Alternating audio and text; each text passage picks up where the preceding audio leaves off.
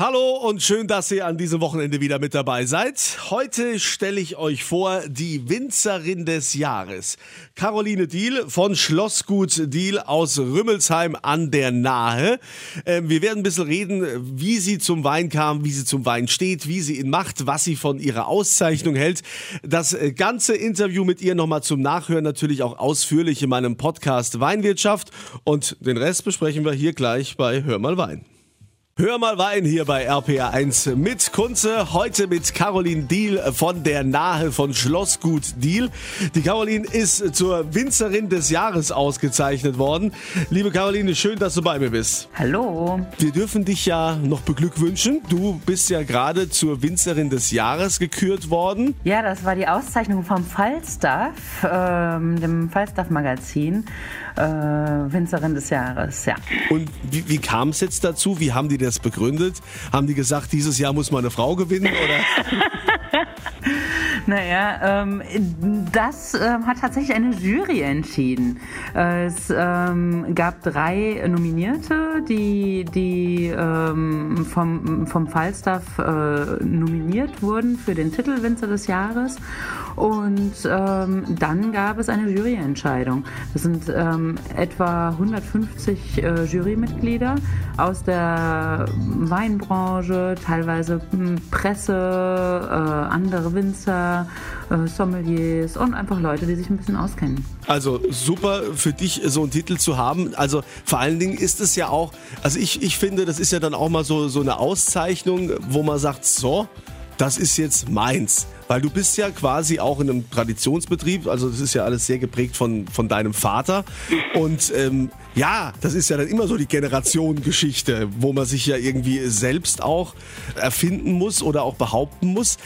Wie war das denn so für dich, so die Anfangszeit im Weingut? Ja, die Anfangszeit im Weingut war eigentlich, eigentlich ähm, relativ unkompliziert, weil meine Eltern mich mit großen, weiten Armen empfangen haben und wir, wir da tatsächlich toll zusammengearbeitet haben und ich einfach auch Felder besetzt habe, die meine Eltern vorher selbst nicht so im Detail ausgeführt haben.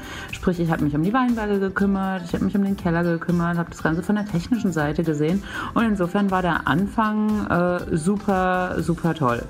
Wir haben viele Jahre zusammengearbeitet und dann ist es natürlich äh, die Sache, dass, dass du mehr und mehr eigentlich deinen, deinen Weg gehst und deine, deine Meinung hast. Und, und, und dann irgendwann ist es natürlich auch so, dass, dass dann die, die äh, Verantwortungsgebiete mehr und mehr äh, auf die neue Generation übergehen müssen. Natürlich hat sie noch mehr Auszeichnungen bekommen, darüber sprechen wir gleich.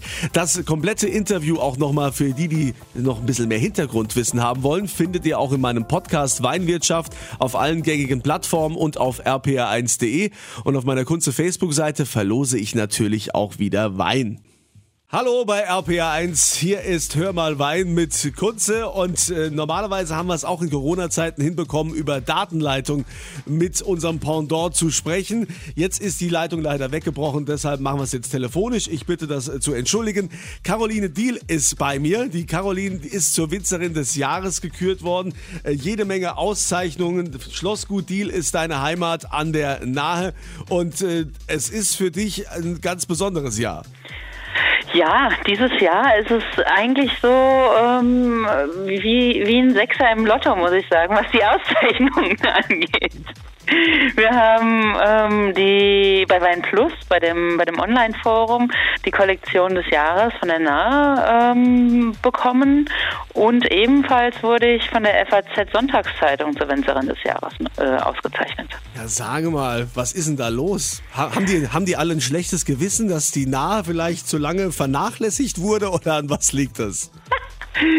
Also ich hoffe mal eher, dass es nicht an solchen Gründen liegt, sondern dass sie tatsächlich ähm, die Qualität unserer Weine zu schätzen wissen und die harte Arbeit, die äh, wir seit Jahren in unsere Weinberge äh, stecken und ähm, ja, die kleinen Schräubchen, an denen wir in den letzten Jahren einfach gedreht haben. Also die Nahe ist ja eigentlich so das vielfältigste Weinanbaugebiet bei uns im Land, ähm, weil ihr ja so viele verschiedene Böden habt. Du kannst es aber besser erklären als ich, weil ich bin ja nur Weinliebhaber und äh, stehe da nicht im Wingert. Ich äh, kenne mich da nicht aus. Mhm. Ja, da hast du schon ganz recht. Ähm, wir haben sehr, sehr viele verschiedene Böden an der Nahe. Also man spricht von rund 200 verschiedenen äh, Bodentypen ähm, an der Nahe. Ähm, wenn du bei uns jetzt nur das kleine Trollbachtal anschaust, da haben wir vier Spitzenlagen direkt nebeneinander liegen. das ist der Burgleier Schlossberg, eine VDP erste Lage und dann drei VDP große Lagen, Pittermännchen, Goldloch und Burgberg. Das ist alles an dem gleichen Hang, ungefähr ein Kilometer vom äußersten Westen bis zum äußersten Osten. Und äh, hier haben wir einfach sehr, sehr unterschiedliche Bedingungen. Also das ist äh, auf der einen Seite alles mit diesem Konglomerat der, der Permzeit ähm, verbunden, aber die, die ähm, Auflage dieser Böden ist sehr, sehr unterschiedlich und bringt insofern halt auch extremst unterschiedliche Weine hervor. Was die Caroline noch neben dem Riesling anbaut, erzählt sie uns gleich. Das komplette Interview auch nochmal zum Nachhören in meinem Podcast Weinwirtschaft findet ihr auf allen gängigen Plattformen und auf rpa1.de. Und auf meiner Facebook-Seite gibt es natürlich auch wieder Wein zu gewinnen. Hier ist Hör mal Wein bei RPR1 mit Kunze, heute mit der Winzerin des Jahres Caroline Diel von der Nahe. Sie kommt aus Rümmelsheim vom Schlossgut Diel und Caroline, wir haben gerade darüber gesprochen, die Nahe, es gibt da über 200 verschiedene Bodenarten. Was ist denn so dein Favorite, so dein Lieblingswein, den du am liebsten anbaust? Ist schon der Riesling, oder? Ja, also das ist ganz klar der Riesling. Die Böden ähm, zeichnen, äh, ja, nee, muss man andersrum anfangen.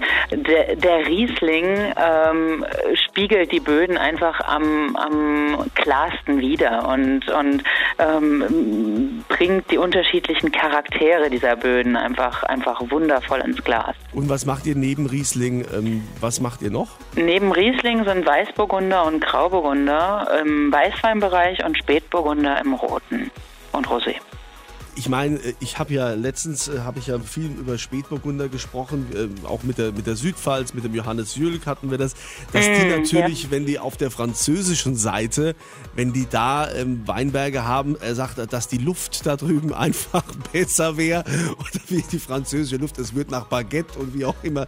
Also, Naja, bei uns weht die französische Luft ja ganz automatisch, weil mein Mann ja Franzose ist und äh, wir insofern ähm, einen deutsch-französischen Haushalt führen und die französische Lebensart äh, äh, und, und die französische Luft sozusagen zum alltäglichen Brot zählt. Das heißt also, Spätburgunder ist, könnte auf jeden Fall mithalten mit dem, was so die Südpfalz dann zu bieten hat. Ähm, ja, auf alle Fälle. Wie macht ihr eure Spätburgunder? Also ich äh, mache den Spätburgunder, der heißt übrigens Pinot Noir Caroline, was noch so ein bisschen äh, Relikt an die alte Zeit ist, als ich noch nicht ähm, richtig äh, voll, voll zu Hause war. Der ist ganz, ganz traditionell ausgebaut. Also ich habe ja in meinen Lehr- und Wanderjahren auch im Burgund gearbeitet und in Neuseeland mit Pinot Noir gearbeitet und auch in Österreich mit Pinot Noir gearbeitet. Und ähm, da habe ich mir einfach diese ganz, ganz traditionellen ähm, ähm, Vinifikationsweisen ähm, angeeignet. Und wie die Weine schmecken, könnt ihr natürlich auch probieren. Ich verlose wieder welche auf meiner Kunze Facebook-Seite. Und für diejenigen, die noch ein bisschen mehr Hintergrundwissen haben möchten, das gibt's ausführlich in meinem Podcast Weinwirtschaft. Findet ihr überall, wo es Podcasts gibt und auf rpa1.de. Caroline Diel heute hier bei Hör mal Wein. Ich bin Kunze mit 25 Hektar. Da habt ihr ja an der Nahe auch einen Riesenbetrieb in Rümmelsheim, das Schlossgut Diel.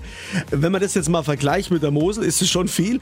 Wie viel Zeit verbringst du jetzt überhaupt effektiv noch im Weinberg? Oder ist es dann bei dir eher schon hauptsächlich mehr Büroarbeit im Weinkeller, das Technische und eher so repräsentative Aufgaben? Es gehört natürlich alles dazu, muss ich sagen. Also es ähm, ist so, dass ich im Weinberg, also im, in der Weinlese, wollte ich sagen, also so, dass ich in der Weinlese tatsächlich ähm, 90 Prozent meiner Zeit im Weinberg verbringe und dann halt die Abende und immer zwischendurch äh, im, im Keller bin.